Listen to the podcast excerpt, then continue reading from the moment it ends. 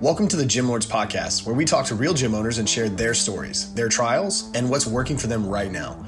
To apply to be a guest on this podcast, click the link in the description. Hope you enjoy and subscribe.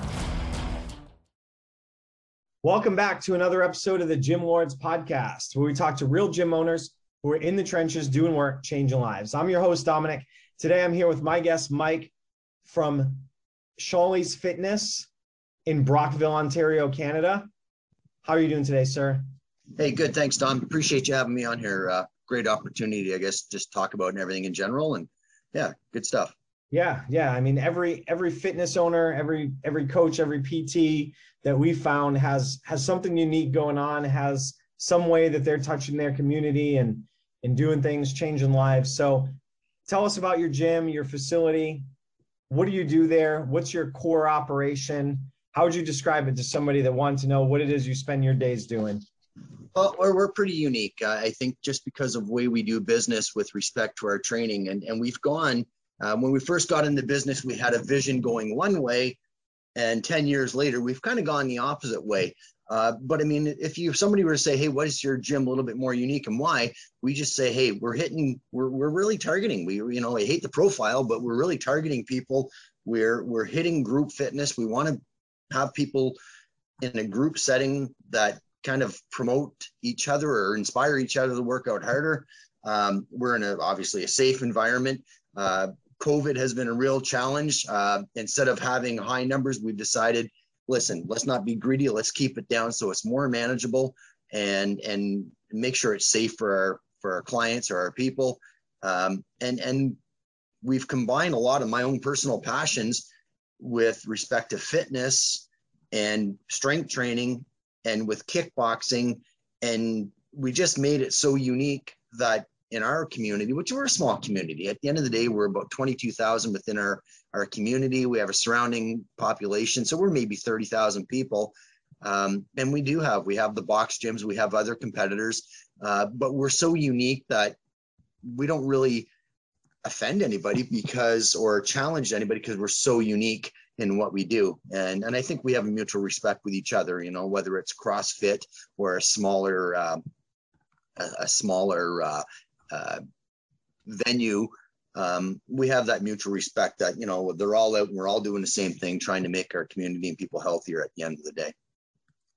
That's, that's kind of the, the big thing, right? Is the whatever way we can share what we have, our knowledge, our passion, our drive, to impact as many people in the community, right? Our immediate circle of influence and and theirs to you know one or two degrees of separation usually to to see if we can just kind of bring everything forward, right? Bring everybody's health, mental, physical, all forward. So uh, let's let's talk a little bit about how you got there and what gave you this passion and your your drive to give back and and do it. I think um, it would be I'd be remiss if I didn't say that you've been serving your community for a long time in a different fashion. So you're no stranger to putting in the hours and uh, putting yourself through it in order to serve your area. So let's talk about that a little bit. Yeah, you're, you're absolutely right. It's, uh, you know, everybody's got their own reason why they do this type of stuff. And usually it's because your passion with, with fitness in the industry would kind of get you into there. For myself, I, I, mean, I was a police officer for 30 years, and in about my 20th year, I had sustained some pretty nasty injuries. I've had two back surgeries. Uh, was involved in a car accident uh, while on duty. Uh, so I was, you know, not even thinking about it. I'd go into the gym. I've always been active. My background initially was hockey. Um, you know, I played at a pretty elite level, and all of a sudden now, you know, I'm not quite good enough to get up to where I needed to get to. Uh, so then let's go into a career that's team oriented, which obviously for my for me was policing. Uh, loved it tremendously, uh, but it, it had some drawbacks. I mean, uh, what which and please, uh, you know, next copper you see walk down the street, just thank them because I'll tell you what they see, what they go through uh, mentally.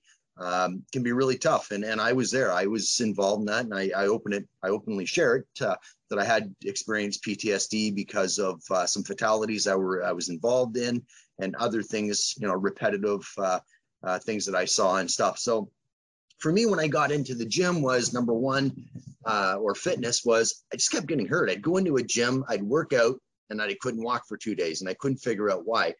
And of course, being a strong type A personality, I said, you know, I'm going to become a personal trainer. I'm going to figure out what I'm doing right, what I'm doing wrong. And I'm going to, I'm going to be this great athlete and get back to shape that I was in, you know, 20 years ago. Uh, the reality is, as much as we think we know in a gym setting and we do the stuff old school, you end up hurting yourself. And then boom, I became a personal trainer, learned how to do it.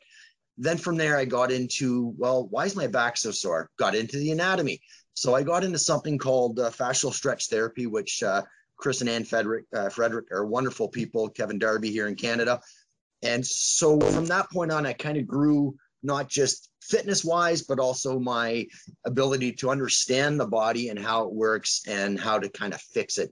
And again, totally selfish, uh, honestly. It was just for me to get better and become a better person. Now, my wife and I are very much a team uh, in this whole setup of everything in my goal. So when I said, Hey, I want to do this, we had just had a child. So Tina was off for the for that year. So I was taking that time to learn how to do it.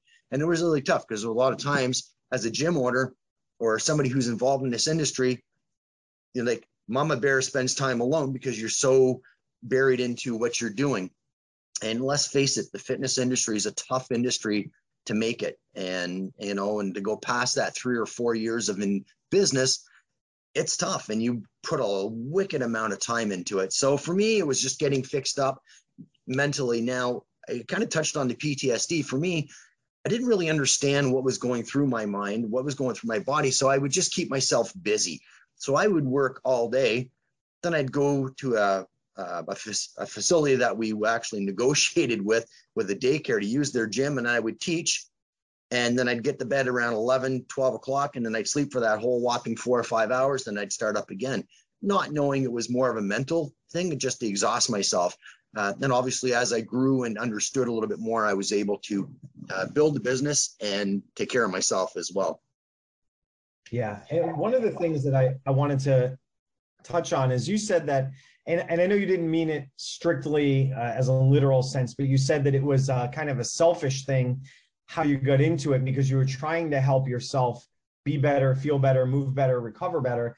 But it really parallels a lot of what we hear. You know, we talk to a lot of people who are personal trainers or CrossFit trainers or, you know, weight loss transformation coaches or whatever it is. And a lot of times it comes from our own personal experience that gives us the drive, right? People don't don't often, you know, sit in a high school classroom and think, you know, I want to be a, a, a gym owner or a personal trainer. It's the people who may be undersized and kind of hit the weight room and learn through that way or people who have you know weight issues or body image issues or whatever the case may be there's a lot of people who have some type of personal transformation and and it is good that you find that you focus on yourself but somewhere along the line we all have a coach or a trainer or somebody who we learn from and does inspire us to say like oh i was here.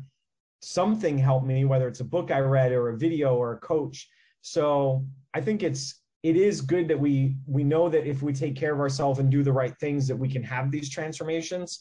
Um, but then the drive to become to share it to put it out there in the community is something where um, i think it's it's kind of a match made in heaven. If you have this service oriented personality and you have some sort of transformation or you know maybe maybe some sort of personal tragedy, a, a car accident, uh, you know, something like that. It's sometimes it's rehab for people that drives it.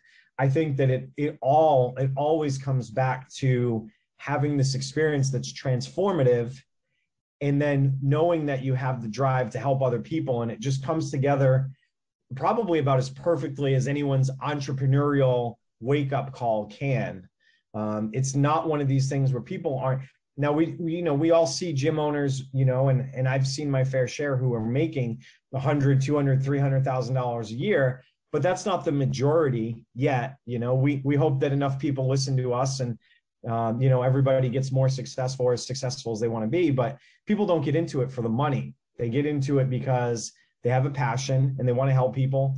And if they put the work in uh, success is one of those things that isn't far behind.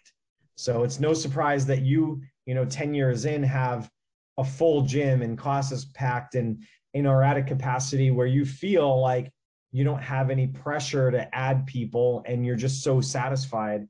Um, i you know we don't hear that enough. And and i appreciate your perspective yeah, you, you know what, Dom, you, you totally nailed it on the head on this one. Uh, it, it is, I mean, you have to wear two hats here. You have to keep it afloat and be successful so that you're not taking your own money out of your pocket and feeding it to keep others. You're right. Uh, you do with personal experience right off the bat, whether you were a pro athlete with a way you trained, or whether it's just like you said, tragedy. Uh, you know, you you personal experiences and and your mind really, um, you know, you become certainly more compassionate. You become um, you, you empathize for people. You really feel for them and and you want you've been there. If you've been there you know what it's like. For me with the back surgeries i know what chronic back pain was like. I know it struggles and i know mentally how it struggles.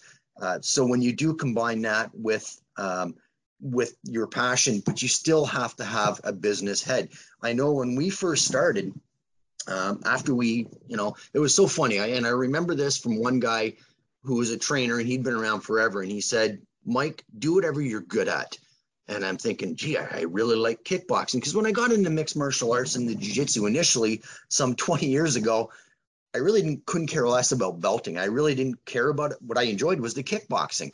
I enjoyed the sparring. And that was, you know, somebody may say we're crazy to, to take one off the nose, but it just, that was something I enjoyed doing. And so I was able to take that and put it into the program as I develop. And, and that was one thing that really stuck to me is stick to what you're good at and embrace it and expand from it. Don't try to be the CrossFit guy. Don't try to be the strength training guy. Don't try to be the bodybuilder guy. Stick to what you're good at and make it work together. And as you grow, you're going to grow bigger, better, and smarter with your clients. And and for me, my personal experience was developing, but it was so funny. I remember this didn't start off uh, just with me saying, Hey, I'm going to be a trainer. Everybody's going to come to me because I'm a great guy. No, first of all, you got to have a personality that you can talk to people and make people feel good about themselves. No doubt about it. You got to be able to say, Good job. But you got to also say, Listen, I need you to step it up. I need you to do this or that, and how to get them to perform. Uh, the other thing is, you're going to have to hit the pavement. You're going to have to go out and do stuff. And I know with my small community, we're dealing with a budget and and the budget was pretty minimal like I, I didn't want to start putting my house on. Um, you know, I didn't want to mortgage my home. I didn't want to risk my family's comfort because I had a goal of keeping busy and doing stuff. So, I mean, we went out with with flyers and just bombarded vehicles. And and I'm not going to lie to you, we targeted. I said, this is what I want. And you know what? I was hitting the cars that had baby seats in them. I wanted the mom who who was, you know, wanted who needed mommy time and i and i appreciated that. And the mom that maybe just had birth uh, you know two months prior or three months prior and is bombarded by home life and try and get that mix so that they can actually um, feel good about themselves. I mean there's a lot of stuff that goes on with uh, with birth uh, moms having uh, you know uh, depression afterwards or just their lifestyle changes and i and i really we targeted we wanted people with you know, who maybe mentally struggled in your confidence. We were looking for that because we were building them up, which was awesome. We went out, our first class that we held, we brought in 15 people and I was ecstatic. We, at the time, my son was at a, a daycare and I really didn't have a facility. I mean, I had no money to really drop into this. And so I went in and said, Hey, listen, guys, would you be interested in letting us use the facility? In exchange, I will make sure it's clean and tidy. So a one hour class would take me three hours because I'd go in, I'd have to take all their daycare stuff out of this gym, which wasn't used. It was maybe 1,500 square feet. I'd, I'd set it up, prep it up, bring all my stuff in, and then we'd run the class, and then everybody would leave, and I would take them off, and I, I'd become the janitor for that day. Like you had to make end meet, but there was no monetary uh, exchange. So I was able, it was just my time. And once we built it, we went from 15 to 20 to 30. All of a sudden, I had a full class, and we're like, holy moly, this is awesome. But it took time. It took time away from my family. And like I said, my wife was very much involved in it, and I couldn't have done it without her. I'm also very, very fortunate that my father in law owns and runs a very successful um, restaurant. And so, although he didn't understand the fitness industry, he understood, you know, he was very simple. He said, Mike, if you if you don't depend on anyone else, if you don't if you can't do it yourself, don't don't bring in somebody else to do it because it's going to leave you hanging. So, you know what? We did that. We kept with that motto. Anything that if, if I trained, it was for me. The problem with that is you sell yourself, right? You're marketing yourself. And if I, I have brought, we're at to a point where we're running seven days a week. We had multiple classes with other trainers, but people want you because you've you've marketed yourself with a certain personality. We've, you know, I brought in a trainer who's a phenomenal yoga teacher, but she wanted to go into uh, personal training and training group training. I went, wonderful. Here's your opportunity. I brought her 20 people by within three months, we were down to two. So sometimes it just doesn't work, right? Um, so again, you stick to yourself and you build. We did this for three, almost, yeah, three years that we worked out of this gym, this deal. Was exhausting. We actually able to make another class out of it. So we actually ran two classes a night to the point where we bought our own facility. And when you start dropping coin on a whole building, um, you know, and and it wasn't a gym. So again, uh, and I thank my father for this because he gave me the tools to know how to build and have the confidence to do stuff. We gutted the place and we did everything ourselves. And we kept it simple. It was a, just a big open concept. And from there, we've grown and grown and grown. And we just put the money back into the facility and it's worked for us. But yeah, you got to pound, you got to be able to do things. You can't spend a million dollars on, on equipment for the money that you don't have. Jeepers, for the first four years, I was buying Goodwill stuff. Um, so yeah, we're buying Goodwill stuff, weights and stuff to uh, to get through. So yeah, it just that's the way we made it work, and it seems to have uh, successful. Yeah, you, you said a lot of good things in there, and, and I probably wouldn't do you any justice if I tried to summarize them all. But some things that you realized pretty early on where you were doing targeted marketing to a demographic that you chose, that you knew.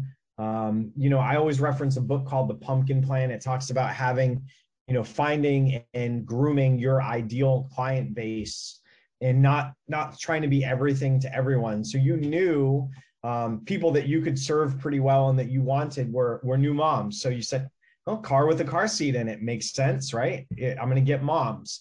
So you were doing really like guerrilla hand to hand marketing or hand to windshield marketing uh, in a very targeted basis. And that's a big lesson is know who you want to serve know who you think and sometimes you have to be in business to know who your best clients are and you can adapt. But you have to know that uh, just going out with the thought process of i'm gonna i can fix everybody i can help everybody you can't and it's not going to do anybody the best service to not figure out something. You can change your mind but you have to have an idea, right? A niche, uh, some type of target audience. So you figured that out early, and that's great. And the other big thing that we come across so often, and you actually used a, a phrase that just hits the nail on the head. You became a personality brand, right? Your personality was the brand of the gym. Heck, your name is on the gym, right? So it was so hard to escape that uh, that it's really something that you have to know is that going to be your hill to stand on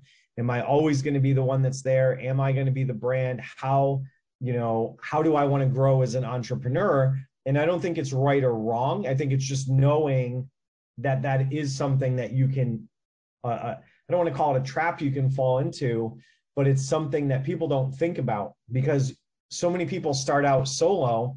They know everybody that walks in right? They're they're you know kissing babies shaking hands. They know everybody's family and all that and then you want to grow and add another coach and people are just attached to you.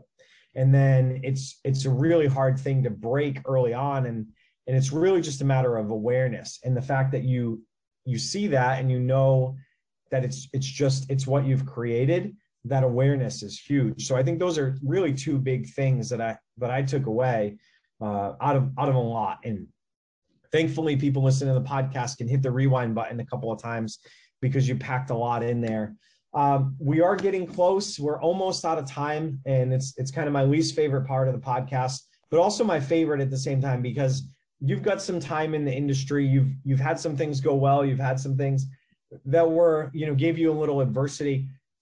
What would you say your biggest lesson is, or the the biggest piece of advice you might give younger you or somebody who's you know thinking about going into this business or is in it and and new what would you say uh, you know biggest lesson biggest piece of advice from your time in the business would be? Yeah absolutely. You know what? My my biggest advice and, and i make it recommend it don't take on more than you can chew. Um, start off slow. Don't soak all your money into one thing. We all have ideas. My initial idea was i'm going to teach i'm going to work with hockey teams. I'm going to work with high-end hockey players which which i do. I work with professional athletes. But it's that was my goal but it don't be flexible you might have to change to accommodate for success and don't chew on too much don't go out and buy a 5000 square foot building when you don't have the income to do it take it slow uh, and learn. Be willing to learn to listen. This podcast is fantastic, uh, and I'm glad that you know it's it's about an ego thing. If if I can offer you some help without worrying about my ego getting hurt because I screwed up or I didn't, you know, work with it, run with it, and put your heart into it, guys. Um, you know, yeah, it's passion, but also be business oriented. You have to be. Yeah, it's it's a fine line and a great mix to you have to come in this with the passion, with the love, with the idea that you know you want to help as many people as you're able to in the way that you can.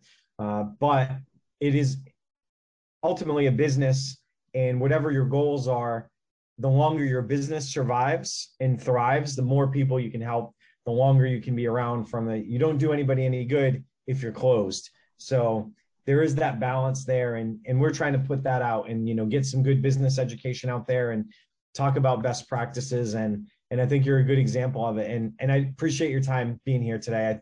I, I've learned a lot, and I I think our audience will too. Great, Dom. I appreciate you having us. Uh, again, my wife sends her uh, her regards. Uh, she couldn't make it. I would have loved to have her here. We are a joint team, and uh, yeah, without her support and without the great clients that we have, our girls are awesome. And uh, yeah, I just you know I love them to death because they're all just so unique. But yeah, fantastic. Appreciate the opportunity and uh, hey, if anybody wants to touch base with us, absolutely. I don't mind answering any questions. Again, uh, your success is my success, and vice versa. We're all in it for the same reason. Reach out to Mike. Just don't call him Chloe. He might hang up on you. Or yeah. maybe you'll just, oh boy. Maybe you'll have a good laugh over it. So, Mike, I appreciate your time, and to everybody out there listening, we appreciate your time. We thank you for spending a little bit of your day with us. If you want to hear more episodes, get notified when they drop, click the subscribe button, drop us a like, leave us a comment. We love all of the feedback. Anything that you want to hear, leave us a comment, request. If you want to be on the podcast, we want to hear your story. We're going to get as many of these out as we can. Click the link in the description. Someone from the team will get back to you as soon as possible. Just fill out that form. To everybody out there in Gym Lords Nation, keep working hard, keep changing lives, keep kicking ass. Gym Lords, out. Thank you for listening to this interview, but don't go anywhere. We still have two more incredible interviews coming right up inside this episode. But if you're a gym owner that's looking to get more clients, keep them longer, and make more money, head to the link in the description of this podcast and schedule a free Leave Your Credit Card at Home consultation with one of our business consultants. You see, here at Gym Launch, we've helped over 4,000 gym owners across the world increase their sales, take home more money, and build the business of their dreams. And it simply starts with a phone call. Click on the link in the description of this podcast to schedule your call today. Now, let's head into the next interview. Welcome back to another episode of the Gym Lords podcast, where we talk to real gym owners who are in the trenches and learn more about their business and business knowledge as a whole. I'm your host, Ryan Carson, and today we're here with Danelle Nelson. Danelle, how's it going? Great. Thank you for being on the podcast today. Yeah, thanks for having me. This is awesome. Absolutely. So, uh, real quick, um, kind of let the audience know um, what is the name of your facility and where are you guys located at? Um, so I own a couple of Anytime Fitnesses out of Minnesota. So South Suburb area in Lakeville, Farmington, so South St. Paul, Minneapolis area. Okay, awesome. So just just a couple of workout anytimes, right? Like no big deal. yeah, no big deal. a couple of them. yeah, got it. And so, how long have you how long have you been a gym owner? Uh, since July of 2015. So okay. six years. Yeah. Awesome. Yeah, it, it really does. So, uh, I'm just curious, like, kind of, you know, what led you what led you down this path to become a gym owner and kind of get into the get into the madness, so to speak.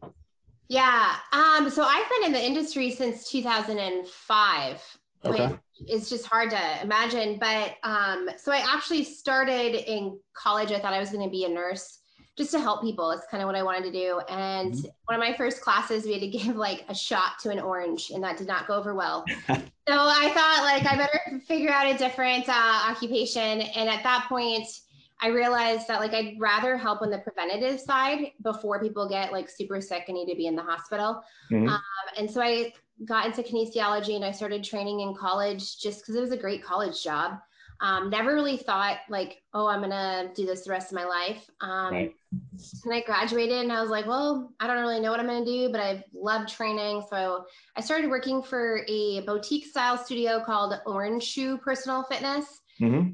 and in Madison, Wisconsin.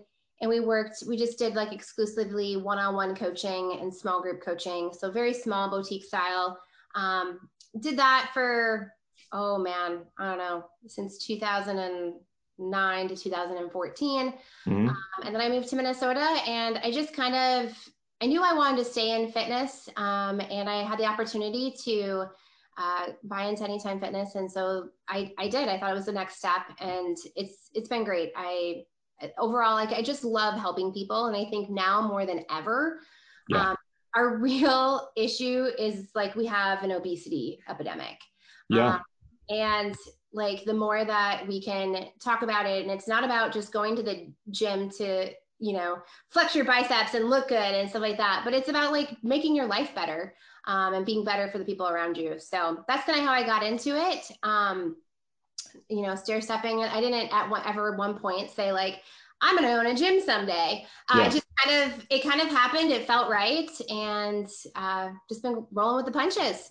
Yeah, that's, uh, yeah, that, that's a great story. And, and one cool thing about it is, you know, you got in it to help people. So, you know, naturally, and I mean, usually that that's the story, but I think for, you know, for yours, it seems a little bit different because, you know, you like you started like, you know, from the very beginning, you wanted to help people. You just, it sounds like you just didn't know, you know, what would fit best for you to be able to help people, right? Until until you really got into it.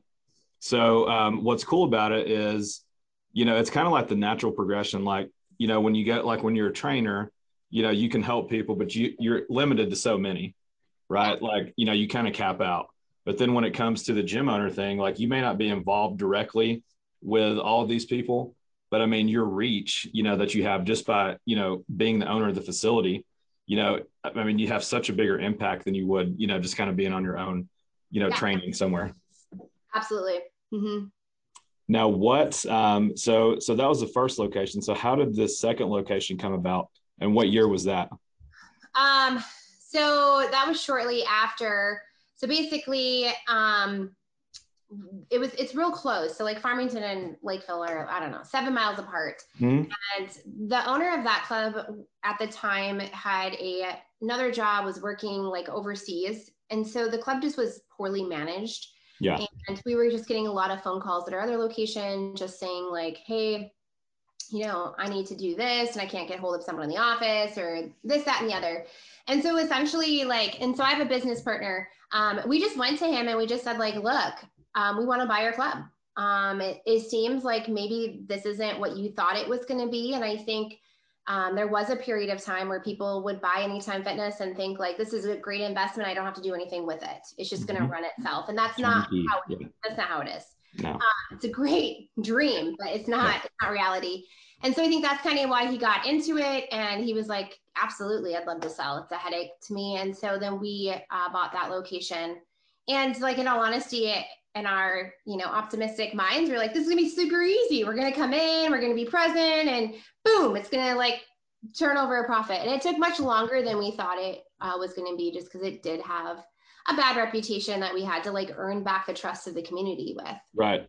Yeah. And that's, that's a good point and and one thing I've saw, you know, over the years, especially when you have um, franchises that are so close together like that, like with especially like an, an anytime fitness or like a workout anytime or something, like people are still under the assumption, I guess, that it's that everything's kind of corporate, right? So they think just because something's going on at yours, it should be happening over here and vice versa. Yeah. And I would assume, you know, as far as the reputation thing goes, I mean, you were probably worried about your reputation, you know, just because of what was going on over there. Yeah, right? Yeah. Yeah, because you know the public is going to think, okay, an anytime fitness is an anytime fitness.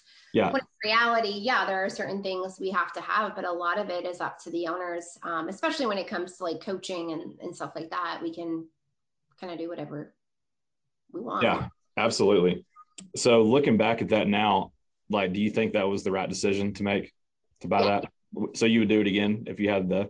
Yeah. Okay. I, and I think like, you know, you just you have to have realistic expectations. Yeah. And I, you know, was like, oh, this is everything's gonna be easy. Um, but yet it's, you know, things aren't easy, but that's how you grow and that's how you learn. Yeah. So you can, you know, apply that to the next the next jump in your in your life. So yeah, Yeah. definitely do it again. Absolutely. So when it comes to like um, the business model, like I mean, I'm familiar with you know Anytime Fitness, and most of our audience is, but some of them, you know, some are more geared towards training. I know that, you know, haven't having talked to some, you know, in corporate, that you know training is kind of you know that's how they are wanting it to go. So do you guys incorporate training at both locations, and if so, like what types? Yes, we um we do incorporate training at both locations. Since I came from like a background of a, a boutique style studio where we only did training, that was one of the things. It was like a a low, a low hanging fruit, right? Yeah, yeah, yeah. Wouldn't we do training? Um, and so we started. I started doing. I, I can't. I think I call it like weight loss warriors or something back in the day. And it was basically group training. Um, then over the time we called it team training. Um, and so before COVID, we did team training. So large groups, uh, some of our sessions would have, you know, 15, 16 people in them. Then we did small group or semi private coaching. So four to six people in a session and then one on one coaching. Mhm. Um, with COVID, like we had a lot of restrictions here in Minnesota. Um, and one was like occupancy, you know, and you couldn't have people, everyone had to be six feet apart and stuff. So at that point, we just then did small group and one on one coaching. Mhm. Um, and, you know, did that through COVID and evaluated um, a while ago, a couple months ago, and was like, you know what? Like, at the end of the day, like we want to help people, but we also have to make money in order to pay our bills and pay our employees and, and have Yes. that profits. You profits have to come first, and the profit margins are just way better in small group training than they are in team training. Yeah. Um, so we just didn't bring team training back um, for two reasons. One, like the profitability of it, and then two, like who knows what's going to happen this winter. But we know we will probably be able to work with four people at a time. Yeah. Maybe Yeah. not 18, but um, so just it's just a little bit more safe safety wise um, with who knows what the restrictions will be if Yeah, ab- were to happen. Yeah, absolutely. And yeah, you're not the only one that um, didn't bring back group training. So I did the same thing. You know, we got back and evaluate. And see, I was looking for an out on that anyways. And, you know, we, we had a decent amount of people in, and, you know, we probably had 30 or 40 in our in large group training. And it just got to the point where, like you said, the profitability is not there. Like even pre COVID, like you know before when when we had larger numbers but you know the problem that i saw with it was you know like some people get to the point where they you know quote unquote like ascend. Like they should be out of that. They should be doing something else. You know it, it was a really good starter point. It was like a mm-hmm. good feeder to our more like high ticket programs but um yeah after a while it got to where it just wasn't making sense and like you said covid was a really good you know way to kind of you know cut that out and I think a lot of people after COVID, you know, of, of course, we couldn't do the group training either. But, you know, when you get them in small groups, they start to like it more. And, you know, at that point, it's already been, I mean, well over a year that they've even done a large group. So it's like, you know, there's really no point in bringing it back. Yeah. And it's kind of like, you know, when you look back at it, like COVID allowed you to like stand still and take a clear look at everything. It was kind of like the 80 20 principle, right? Like it was maybe bringing in 20% of your income, but it, it was 80% of your problems. Yeah, that's true. you know, like you had like the scheduling, questions with the billing, uh, instructors, like all of that. And so when we went to small group, we were able to provide our customer a better product. They got, they felt like they got a more customized workout. Um, our staff enjoyed teaching them more because they felt like they could connect more individually with each person.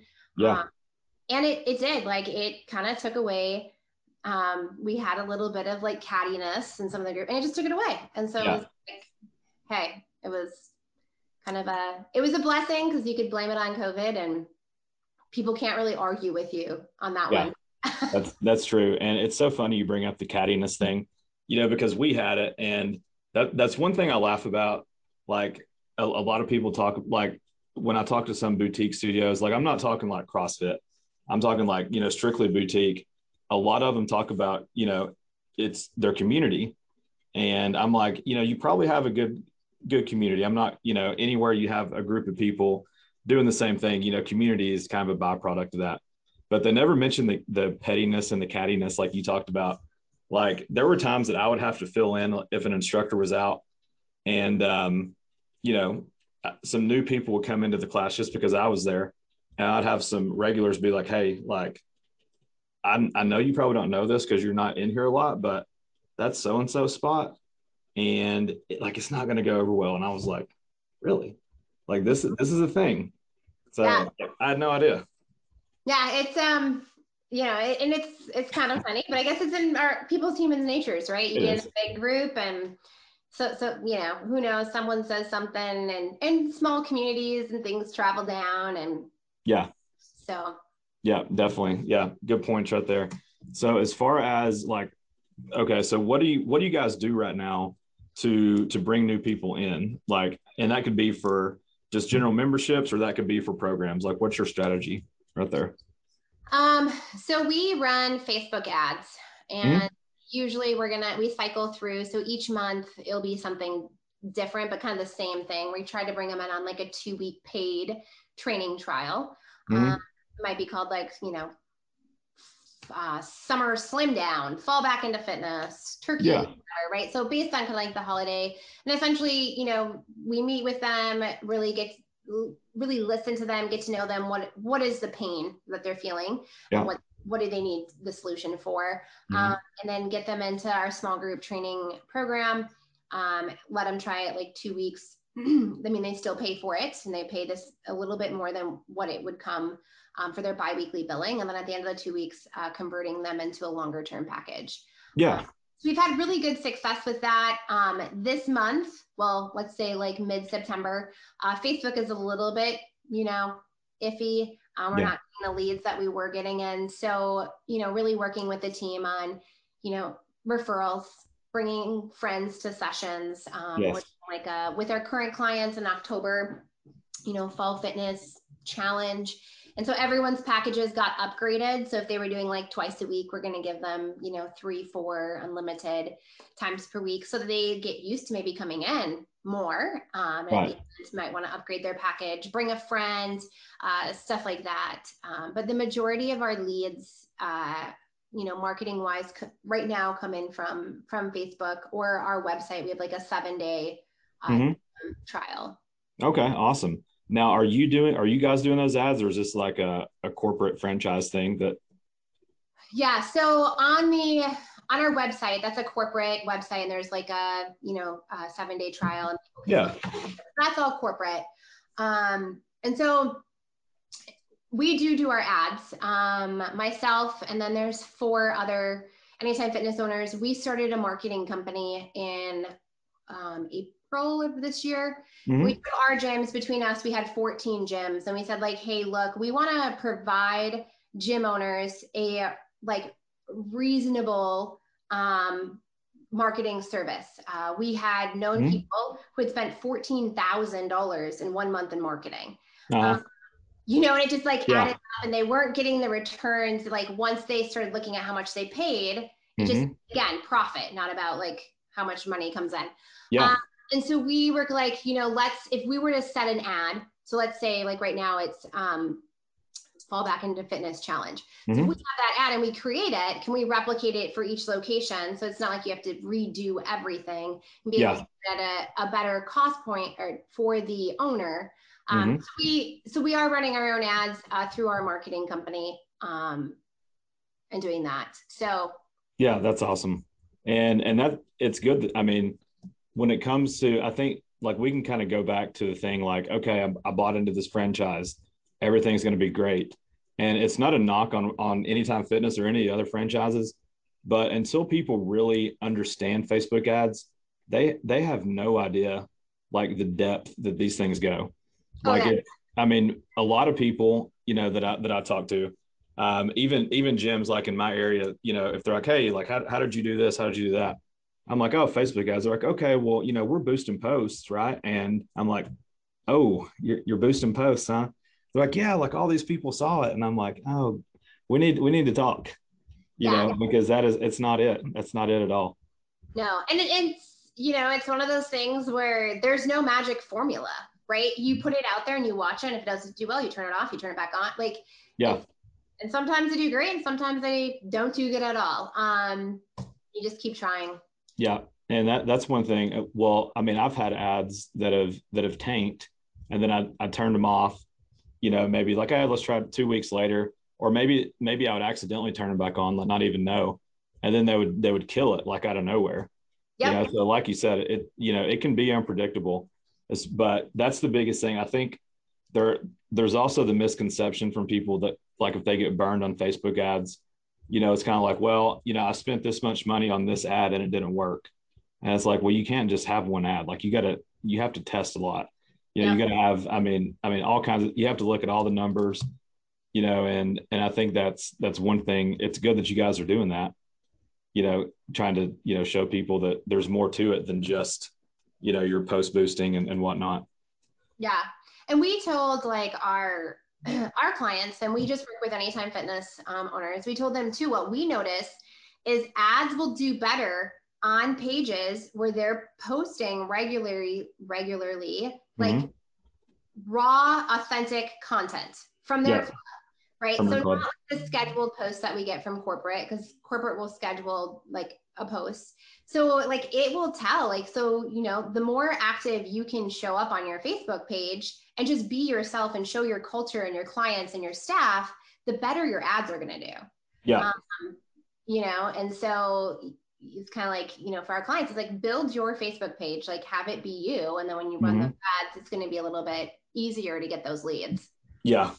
Yeah. And, and that's, that's a good point. When it comes, and when it comes to that content, it's one of those things like I was guilty of this for the longest.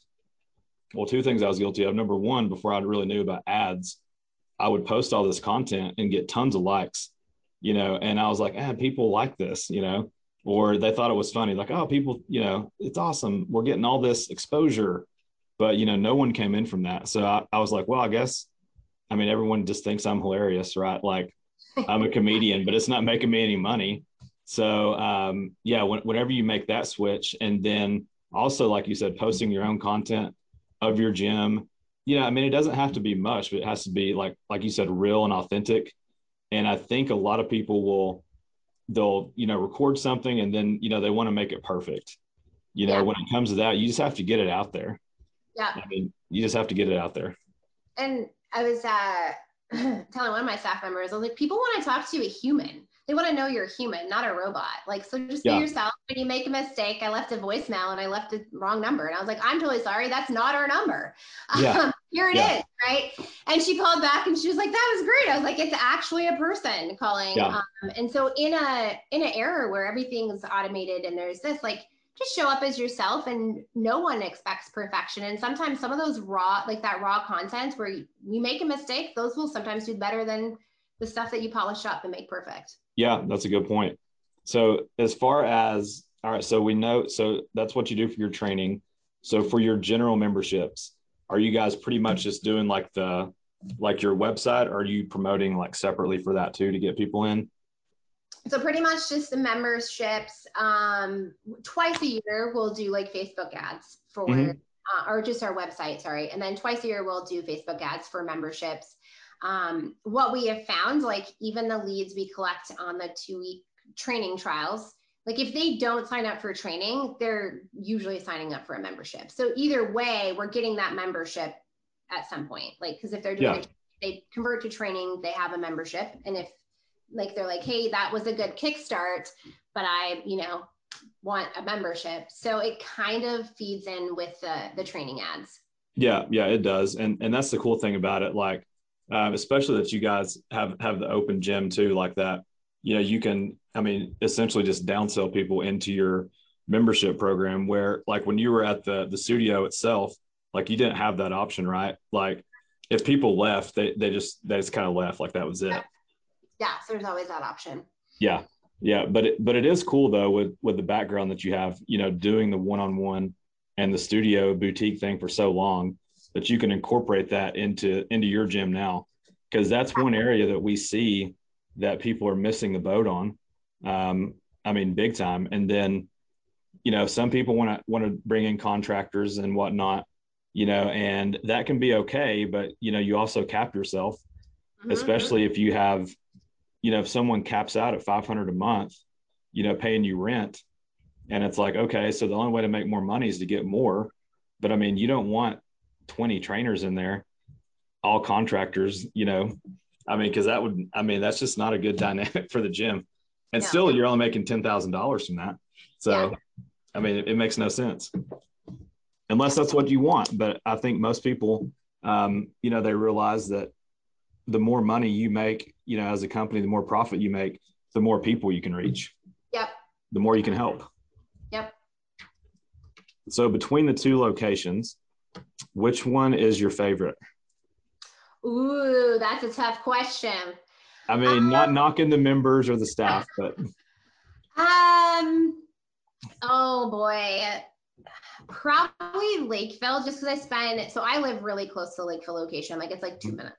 Yeah. Um, and so I spend most of my time there have. Um, and I feel like the community is really uh, tight knit. It's actually it's kind of cool because it's not it's the smaller of the two gyms. It has mm-hmm. the older equipment. It's not the nice one, um, but it's the one that we do the most training out of, and I think it's just like the culture of it is yeah. what makes it. Um, but they both, I mean, they both have great culture. yeah. much nicer gym equipment wise, space wise, all of that. Um, but I'd probably have to say Lakeville just because I'm there the most. I know the I know more of the members probably. Was that the was that the one you bought first? Uh, yeah. Was that your first one? Okay, so that's your baby. Yeah. Yeah. Yeah. Okay, got it.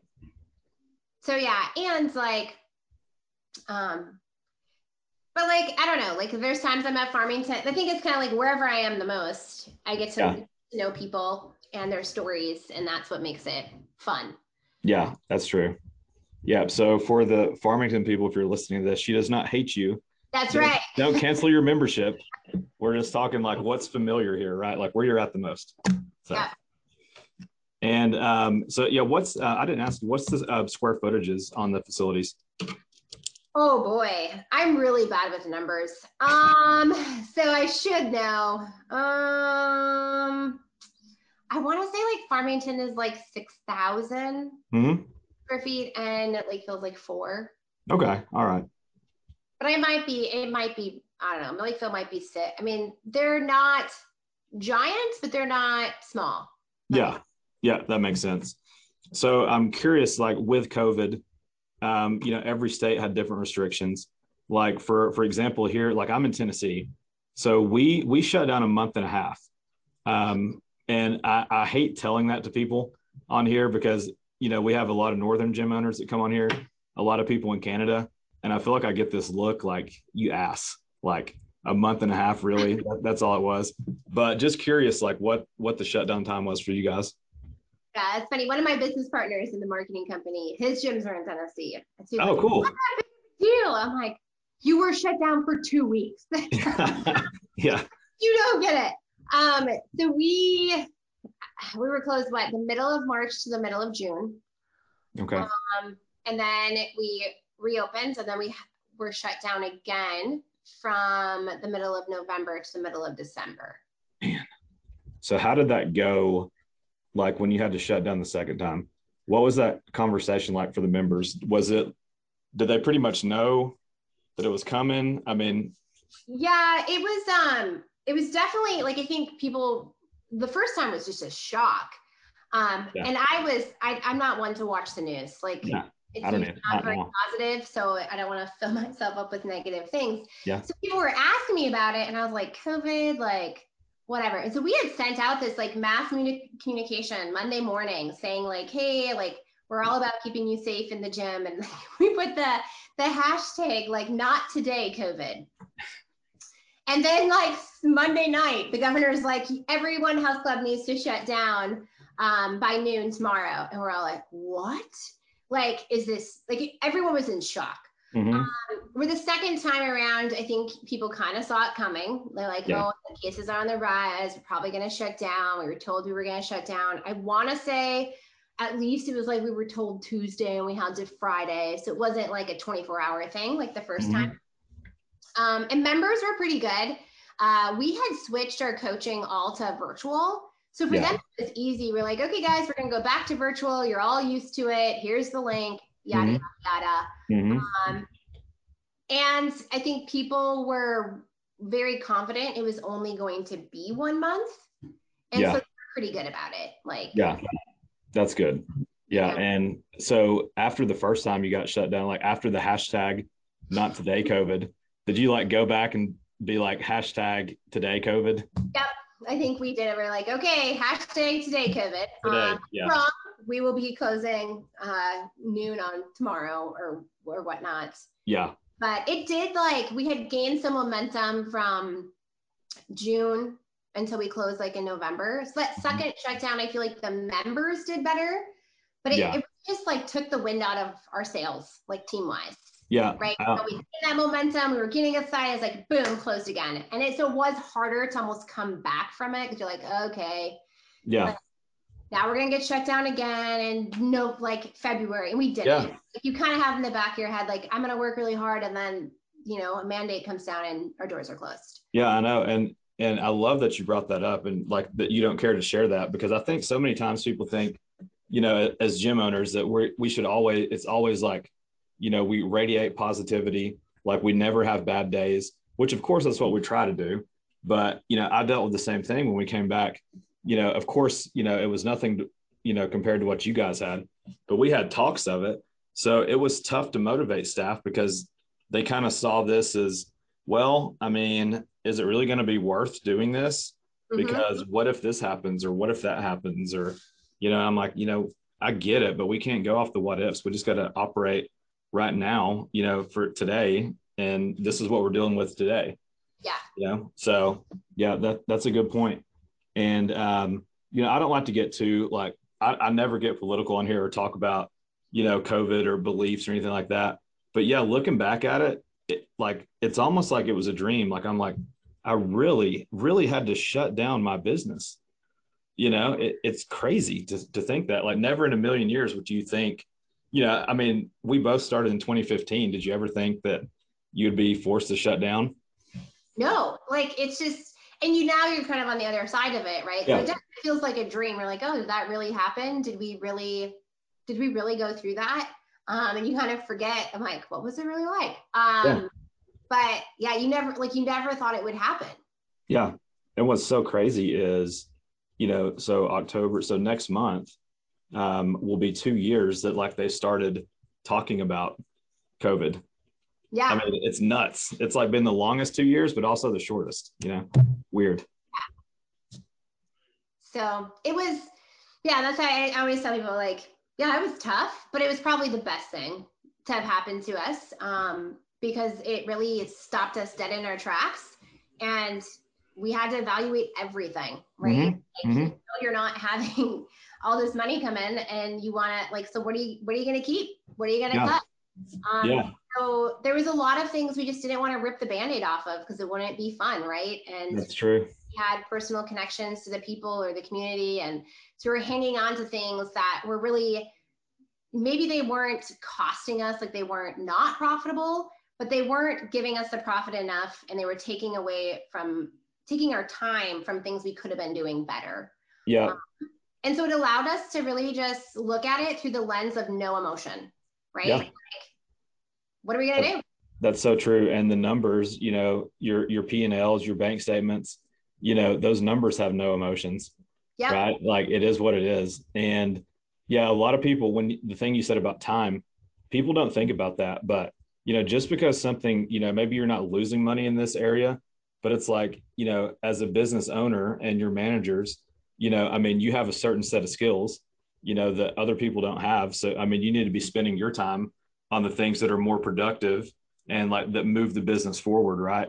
Yep. instead of just like doing the things you know not to knock on you know any like front desk or anything but you don't need to be doing the things that they can do. You need to be doing things that you know only Danelle can do. You yep. know what i mean? Yeah so it just allowed us to you know be aware of everything. And i think i have a coach and she always says like awareness is key right? So what you're what you are aware of you can control. What yeah. you are not aware of controls you. And so like it stopped you and you had to you took inventory and you became aware of everything going on and then without emotion we're able to say like well this doesn't make sense. This you know we need to do this this and yep. then pick up and go. So you know like when you move houses and you always say like you know what? We should have a pretend moving party every four years because you get all the projects done that you've been thinking about doing but you just don't do and like you like go through and house clean and stuff yeah kind of the same thing i'm kind of like we need to have like a a covid a COVID shutdown, like not actual COVID shutdown, but practice. Yeah, like a test run. Years just to be yeah. like, okay, like if if that were to happen, what would we do? Um, yeah. Well, I mean, at school, like they do tornado drills, right? Yeah. Fire yeah. drills. Yeah. Fire drills. There you go. Yeah. yeah. Like, well, did you ever watch the Did you ever watch The Office? Yeah. Oh, yeah. yeah. Okay, so you know whenever um, Pam sells the house, right? I don't Without, think I watched that one. All right. So yeah, she sells the house without Jim knowing, blah, blah, blah. Long story short, he's like, so that's why the house has been so clean. Right. yeah. That's why the house has been so, so yeah, th- that's a, that's a good point you make. Like, you know, and all these people, you know, I, our staff, you know, it's funny that you have to, they're like, well, what are you doing for cleaning? What are you doing for this? What are you doing for that? It's like, you know, we were already doing that stuff, you know, and, you know, still at the same level that we were, you know, that, you know, I mean, we want it all to be, um, I have a cleaning crew that comes in and basically they're like, our goal is for it to be, you know, like hospital grade, like you could eat off the floor basically, yeah. you know, and then it's the staff's job to, to maintain that. But um, I was like, yeah, I mean, we'll put it out there. Like we're already doing it, but I, I guess if we need to bring more awareness to it, sure. You know, but it's funny that no one really asked like, what are you doing for cleaning? Like before all this, you know, I mean, just, and I mean, they were basically making it like, yeah, COVID, this and that which I get, but it's like, so you guys have never been worried about staff or, or anything like that, you know? Yeah. All right. So we are getting towards the end of the podcast here. So one thing I always like to ask people, um, let's say a year from now, what does growth look like for you as a company? As a company, so um, growth for us is really expanding, probably ideally like for each location, expanding by 10 to 15K monthly in training revenue.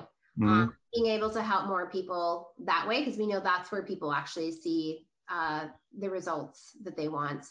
Um, and becoming a little bit more active in the community um, yeah. in a way of bringing awareness to like fitness being, we say like, like, you know, we we hear so much talk about the vaccine and no matter what people think about that like whatever. But like let's talk about like take care of your, yourself like move your body eat healthy and stuff like that. Um like that is also an important component of health. And i think if we can growth for us is is being more active in the community and having that voice um and being the place where people can come and ask questions yeah confident that like hey like these are the professionals in the area um, and I think for all of us in the in the fitness industry, the more we can like you know get that professional, like people to view us as as much as important as health professionals as like a yeah. doctor and a nurse, um, we can make a huge change in the health of our country. But we have to we have to show up as that professional every day for our communities.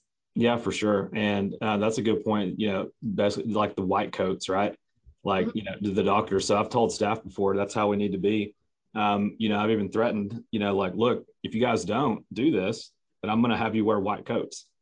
And they're like, really? Would you do that? And I was like, I don't know. I guess we'll find out. Right. Yeah. So, yeah. Well, awesome. Danelle, thank you so much for being on the podcast today. Um, great high level conversation. I enjoyed it and I hope you did too. I did. Thank you very much. Yeah, absolutely. And for our audience out there, if you found value from this podcast, please click the subscribe button And if you're a gym owner and you want to be featured on the podcast, click the link in the description, apply to be a guest. Until next time, Gym Lords out.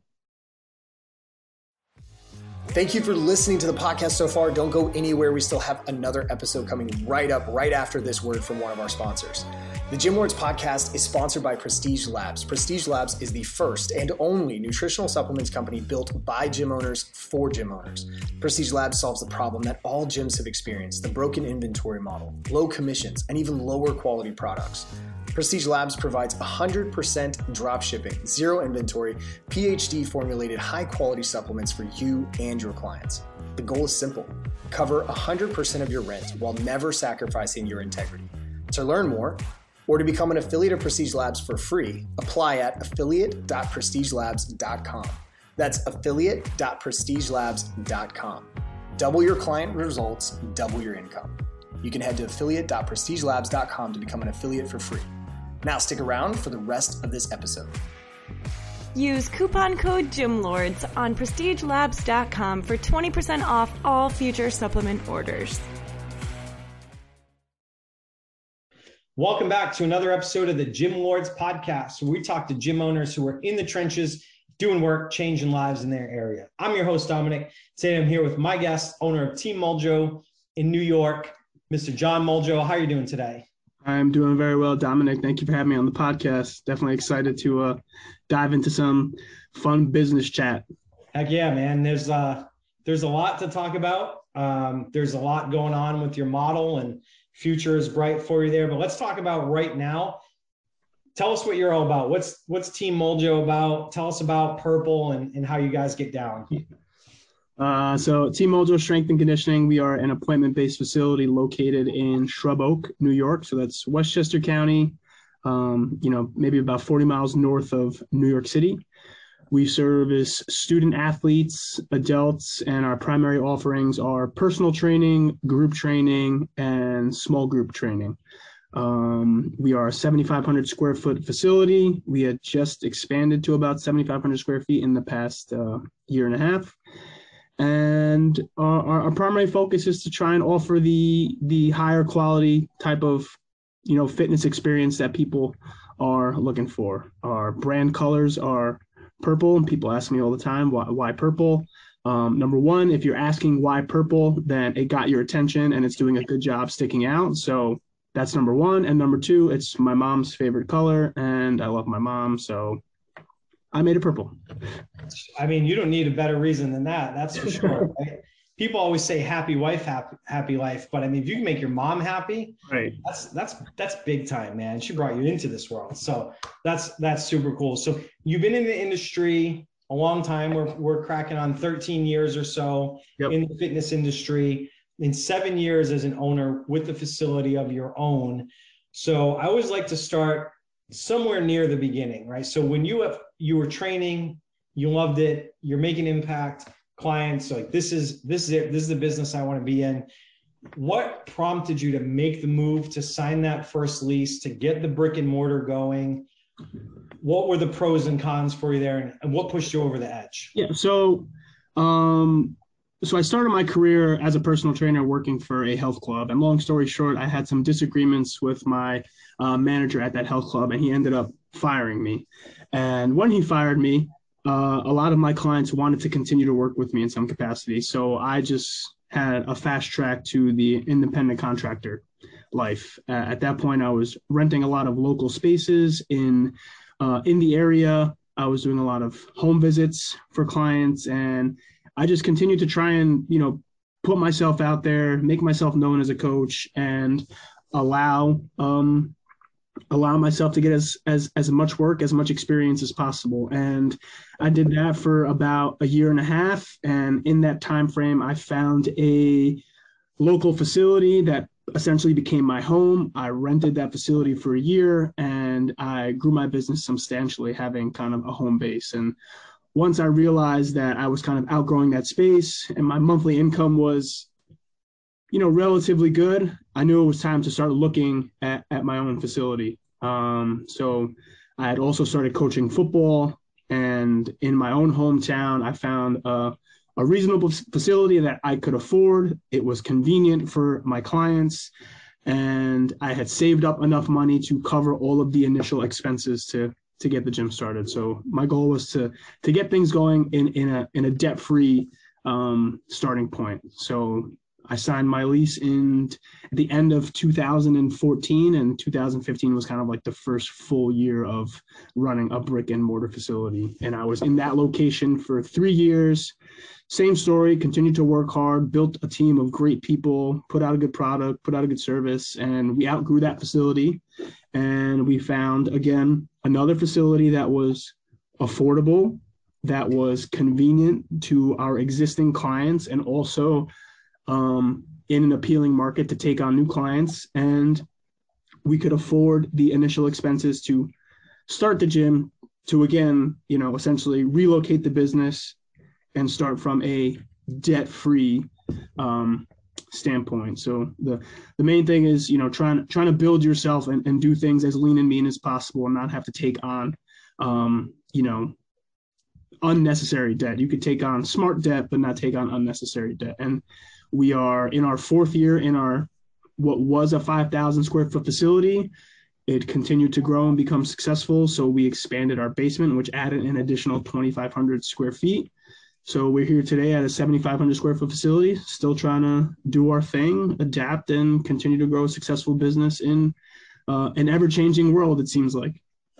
Yeah, that's for sure. So lots to unpack there, but I'm going to try my best to summarize it and make sure that we hit the key points. So you're in the training industry and no surprise that anybody who's an entrepreneur is going to have some have some headbutts working for somebody else especially sure.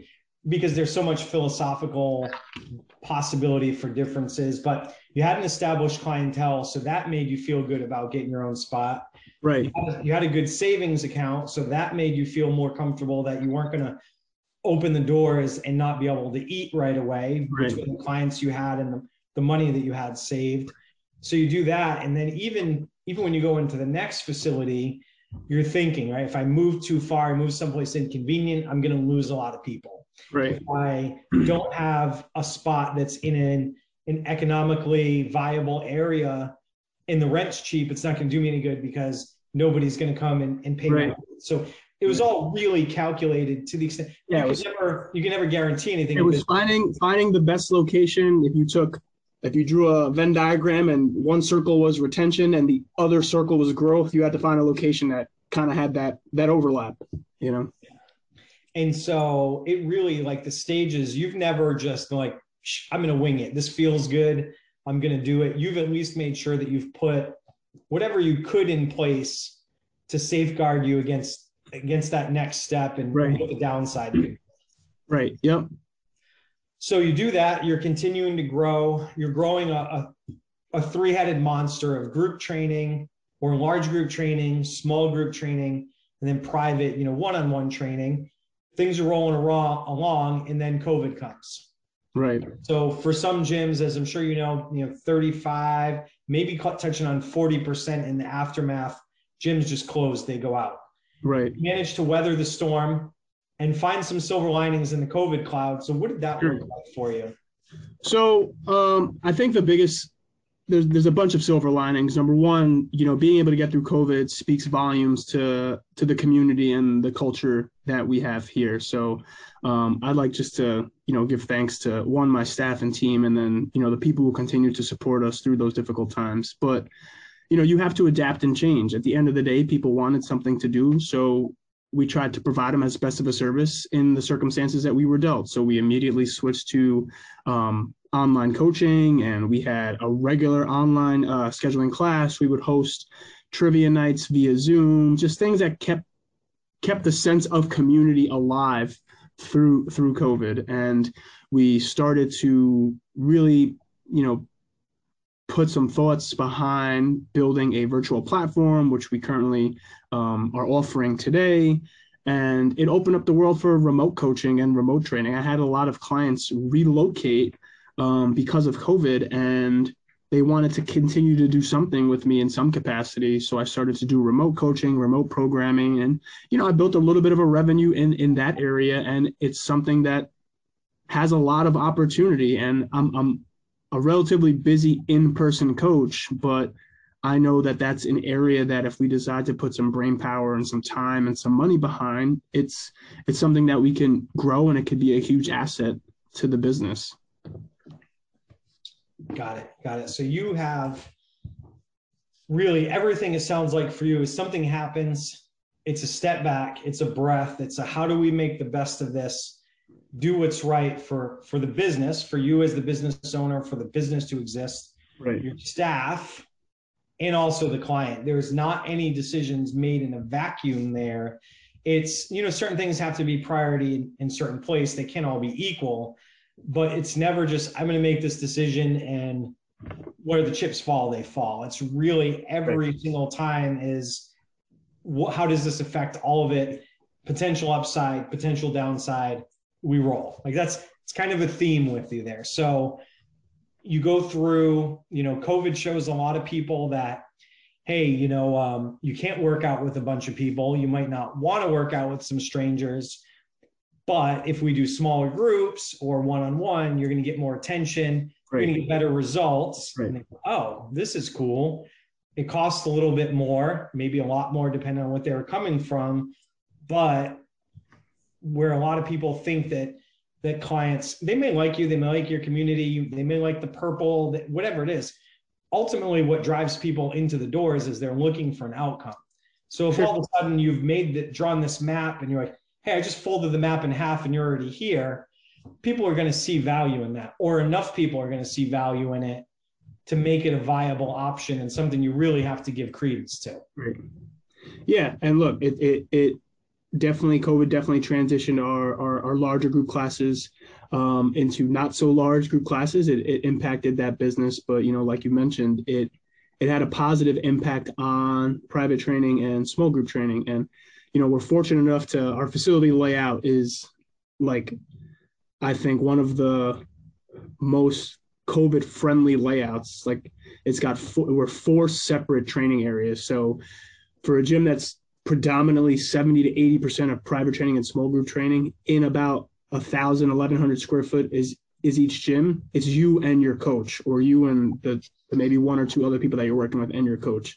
Um, so that's definitely definitely helpful and it, it became more appealing for people. Like people kind of got scared into taking control of their health and trying to do things that are going to help them become healthy and and we have coaches who really care about our clients, coaches who are continuously learning to try and give our members the the best service, the best program, the best opportunities for them to achieve the things that they want to achieve. And it's gotten to a point that people are willing to pay for that. And I think in our community, most people know that Team Moljo is not the cheap the cheapest gym. You know, it's not a cheap gym, but it's it's a gym that offers a lot of value and um, every day we fight to make sure that we're worth that value for our clients.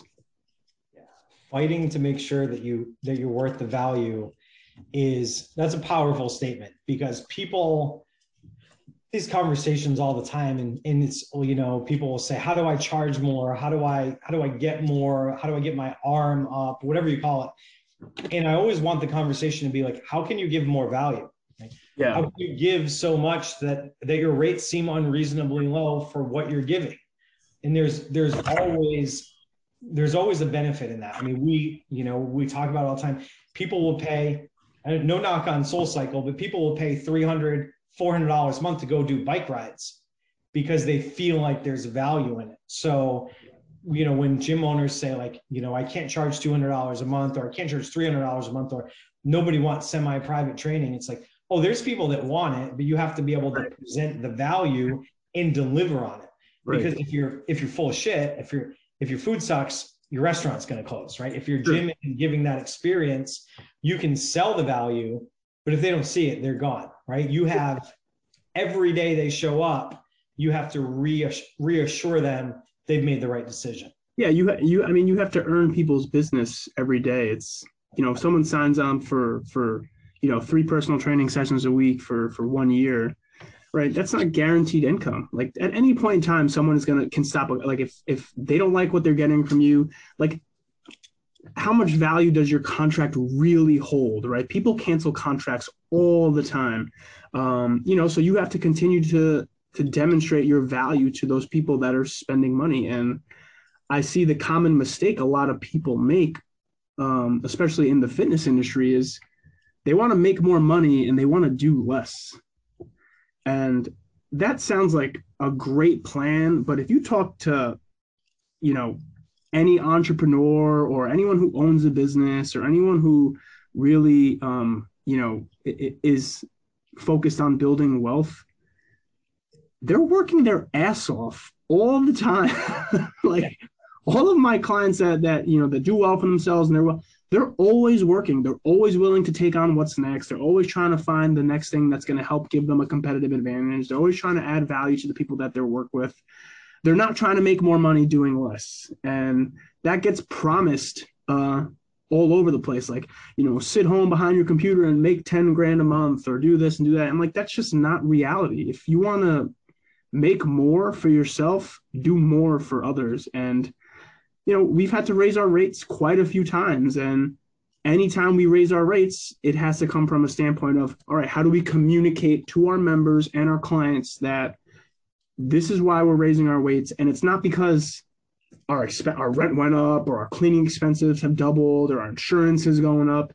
Our rates are going up because we're going to start to offer you this, this, and this. And this is the value you're going to get out of it. Absolutely. And I think I don't know if you're familiar with the book, The E Myth. Sure, it's my favorite book. So everybody mistakes that and is like, I got to get out of my business as quickly as possible. Yeah. And it's like, I, and I think he's even said, and I forget, I, somebody interviewed him and they're like, hey, do you think that uh, you made people think that they could get out of their business too fast?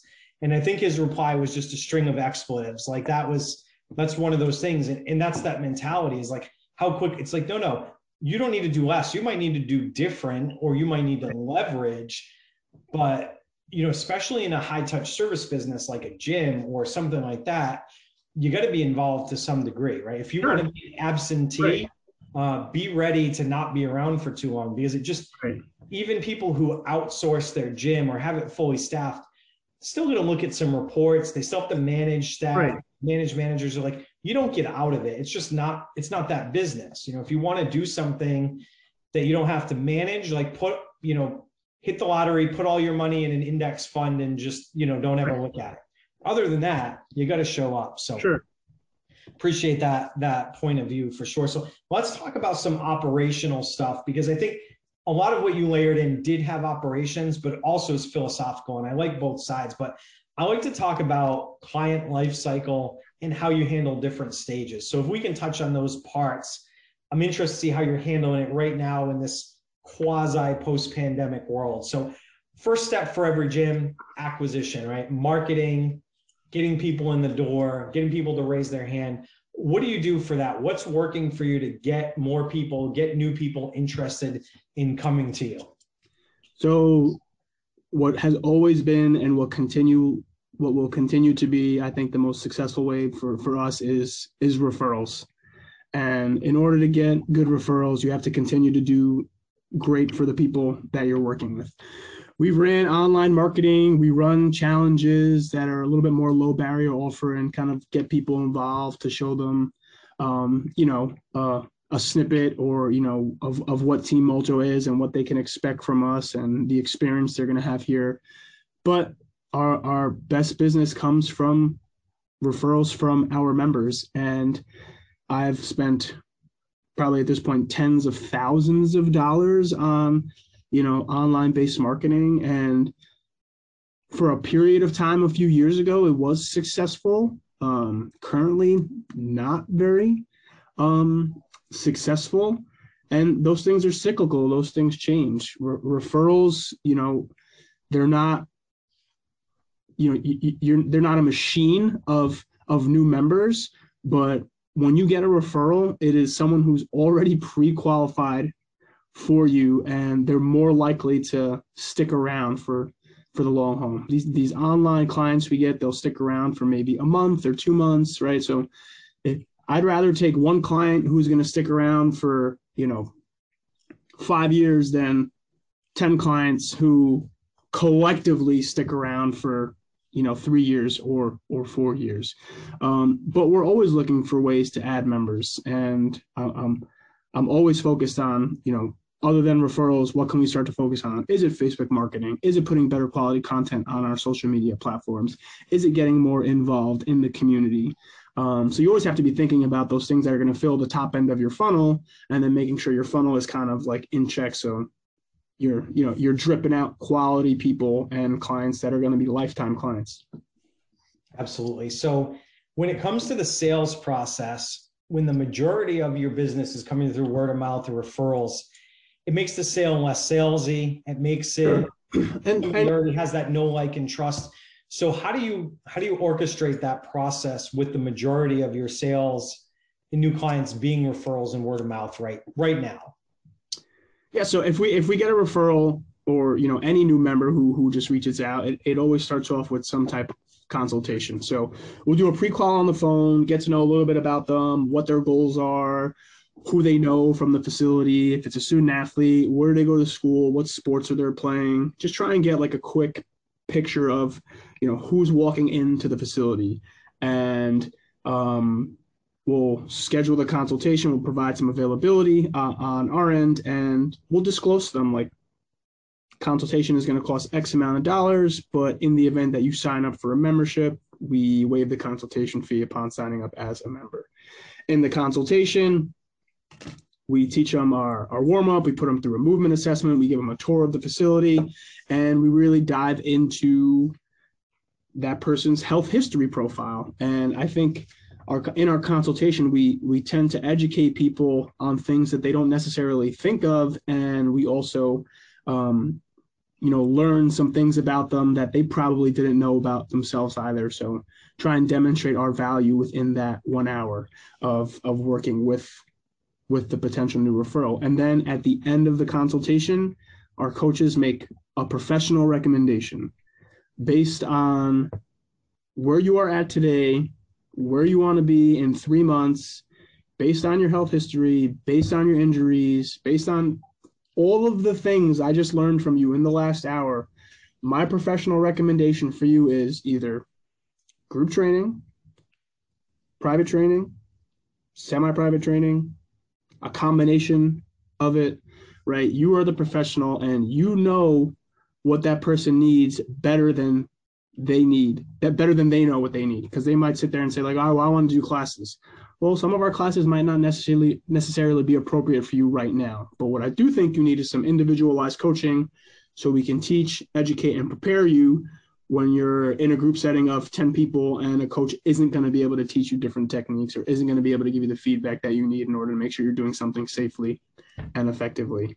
And after you give your professional recommendation, you sit back, and that's I kind of guess where the you know the negotiations begin where you know you kind of this is what they want this is what you recommend. Hopefully they settle on what you recommend. If not you kind of meet them somewhere and get them started with something awesome man. I love that consultative prescriptive model and and you really add some horsepower to it by putting a dollar value on top of it. Like you're really next level pre-qualing people um, and we don't have to go into the dollar amount, but is it in line with what you would charge for a one-on-one training session? Is it somewhere it's it's based on all right so you're also establishing value right away with this is a coach this is someone who has experience this is what their time is worth. And right. you don't want to get too caught up in the trading time for dollars but you're immediately establishing like and this, this is what an expert is worth.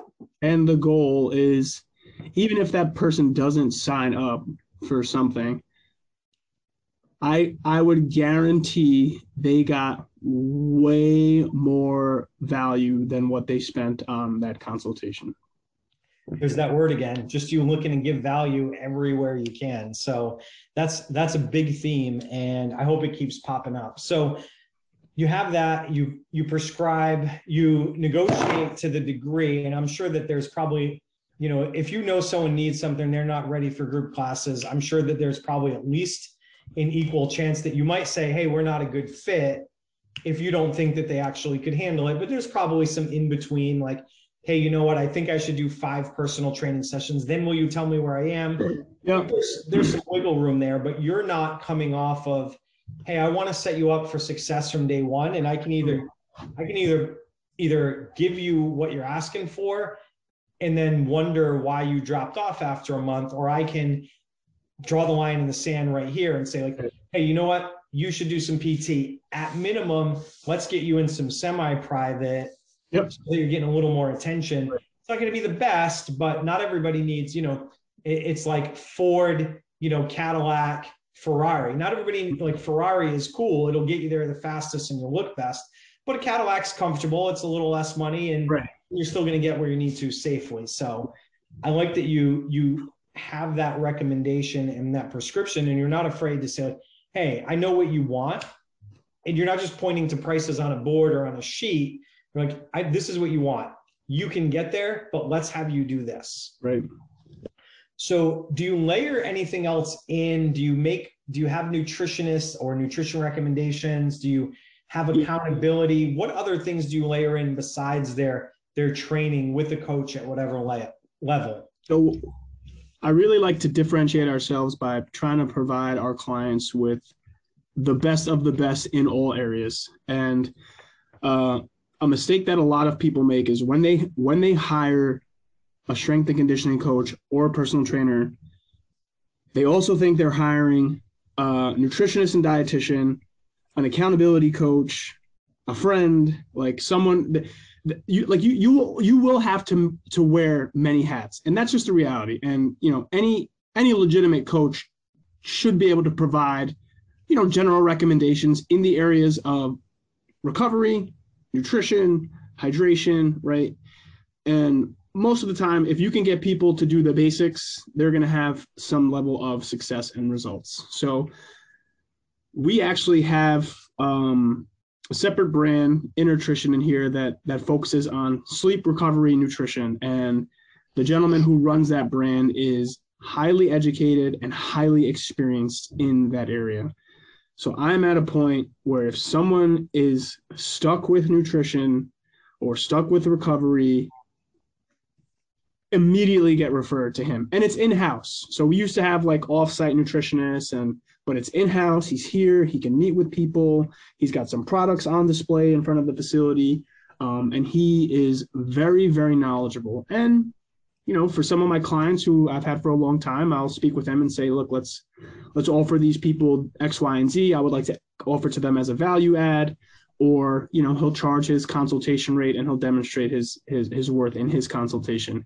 Um, but again we want that high end client. We want people who are all in and they've got the discretionary income to you know to invest in the best opportunities for themselves. Because if you listen to the coaching expertise i give my clients in nutrition and sleep recovery and then you listen to his expertise I'll spend the extra whatever amount of money to make sure I'm working with this guy, right? And I can keep my focus on um, making sure people's bodies are performing well, their their training programs are in check, and you know the relationships are constantly being built. They feel comfortable, they feel confident, but at least in the area of you know recovery, nutrition, and uh, supplementation, we have a great asset in the facility to kind of refer that refer that out.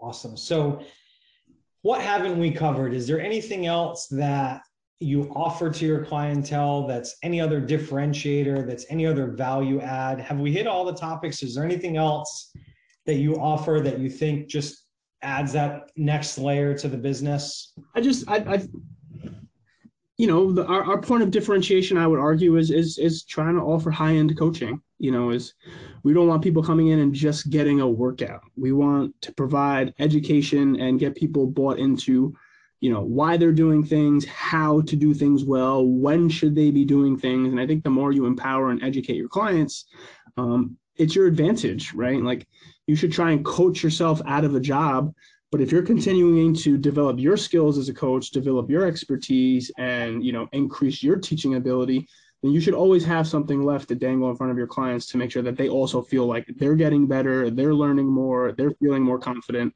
um, and again they're getting value each day each week each month each year that they're a member Yeah. So you are just you're top to bottom. You know who you are. You know what you're doing. You know how you want to do it, who you want to have do it. like we're you know the the client journey is covered in in so many aspects. Um, you know you dealt with covid you came out on the other side of that. The business is is by all intents firing on all cylinders. Um, are there any challenges for you? Are there any roadblocks or hurdles for you? Things that you're trying to get better at learn skills you're trying to acquire things that are going to push the needle for Moljo going forward yeah I, I just think the the biggest obstacle has been just the uncertainty of the world. Uh, you know, as as an entrepreneur, I've I've always put these timeline goals uh, on my plate, and the uncertainty of the world has kind of made that a little bit of a gray area for me. So it's kind of just been like a, you know, hold the line of the business, continue to do well what you do well. Let's pour into that. But you know, whether it's looking at another location or you know trying to get involved in like some other some other new project right? That that has been just kind of uncertain because the world's kind of been uncertain.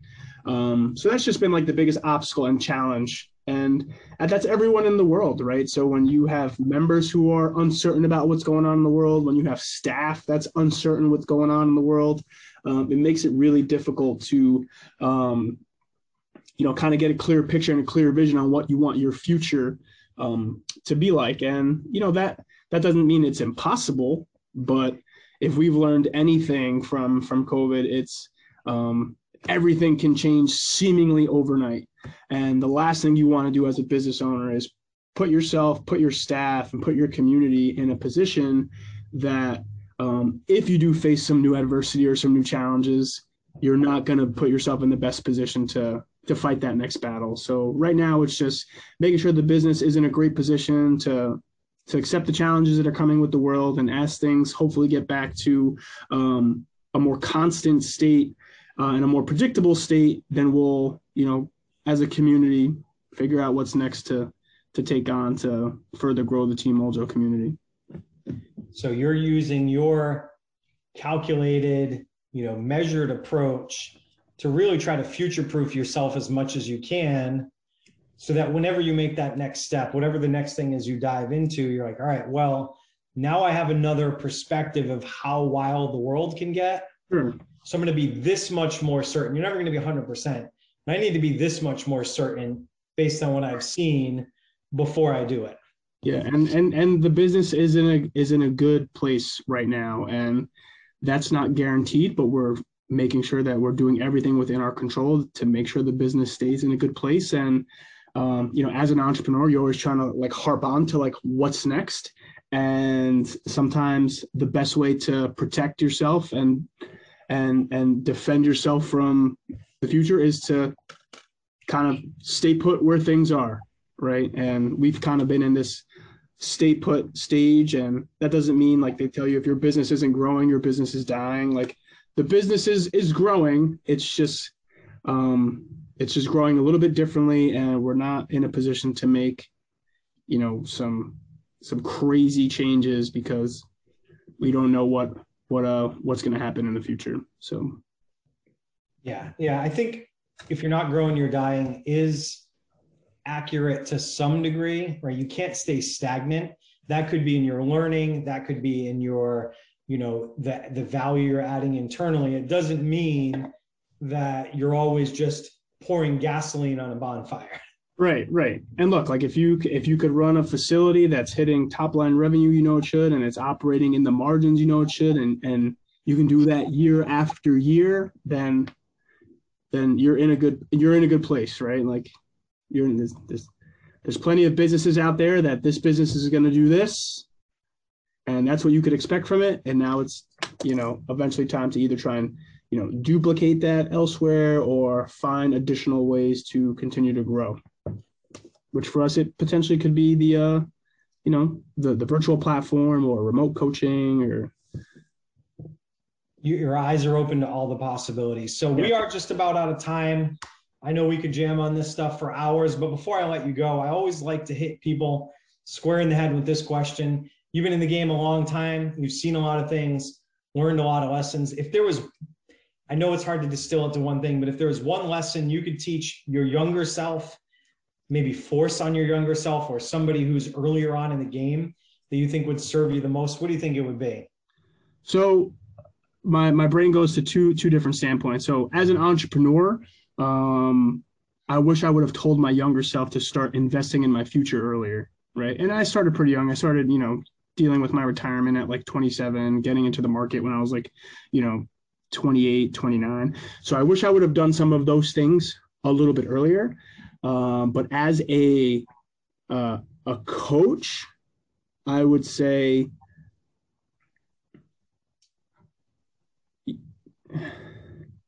you know, I, have I've always operated from a, st- a, standpoint of like, you know, go, go, go, go, go, do what you can, take as much on your plate as possible, and and and good things would happen. So try and you know avoid that a little bit. Uh, maybe maybe dial things back. And I, I don't really want to put this out to the audience because there's not a lot of people out there that in fitness that need to dial things back. If anything, you need to dial things 30 notches forward. Um, but you know, sometimes to, to dial things back and really take points uh, in life on this journey to to appreciate everything that you've done, but everything other people have done for for the business as well. I'd say that's pretty sound advice. Judging by where you are, where the business is, uh, it seems like it's working for you. So we'll roll with that. Before I let you go, where can people find you online, website, social media? Give us all that stuff. Plug whatever you got. Yeah, so you could find uh, my personal Facebook is John Moljo. We have a website, teammoljo.com, Instagram, Team Moljo. Um, yeah, and I think that's uh, we also have a Facebook page, Team Moljo. So that's me. All right, man. I appreciate your time. Thank you for being on with us today. Appreciate it. And to everybody out there listening, as always, we appreciate your time. Thank you for spending some of your day with us. We hope you found value in this episode. If you didn't, hit the rewind button, put your listening ears on. There's some bombs in here. If you want to hear more episodes, click the subscribe button. We'll notify you when new episodes drop. If you want to be on the show, click the link in the description, fill out the form. Someone from the team will get in touch with you as soon as possible. Oh, can I give a shameless plug before we wrap up? Yes, sir. So a lot of people uh, hate the the air bike, and I'm a huge advocate for the air bike. So much that I actually designed an entire training manual for the air bike. So you can get on Amazon "Improve Improving Performance on the Air Bike" by John Moljo. This is a step by step way to step up your game using the air bike and how you can use the air bike to provide your clients with with optimal results as well. So that's my shameless plug. That's awesome, man. It, Buy my book on Amazon. Improving performance on the air bike we're not going to say what brand of air bike necessarily, but just an air bike. Some of them might, bike, yeah. some of them might break a little more frequently than others, but find yeah, one. This this book is designed for all air bikes, but I mean, if if you want to know what my favorite air bike is, then you can, you know, you can buy the book. You can buy the book, yeah. awesome, man. To everybody out there in Gym Lords Nation, thanks for listening. Keep working hard. Keep changing lives. Keep kicking ass. Gym Lords out. Thank you so much for listening. If you found this content valuable, here's four ways we can help you grow your gym for free. One, grab a free copy of Alex Hormozi's best-selling book, Gym Launch Secrets at alexsbook.com. Two, join our free Facebook group at alexsgroup.com. Three, if you're a gym owner, you can apply to be on the podcast by emailing us at podcast at gymlaunch.com. Four, leave us a five star review so we can gain access to more gym owners and bring those lessons back to you. And as always, tap that button and subscribe to this podcast for more.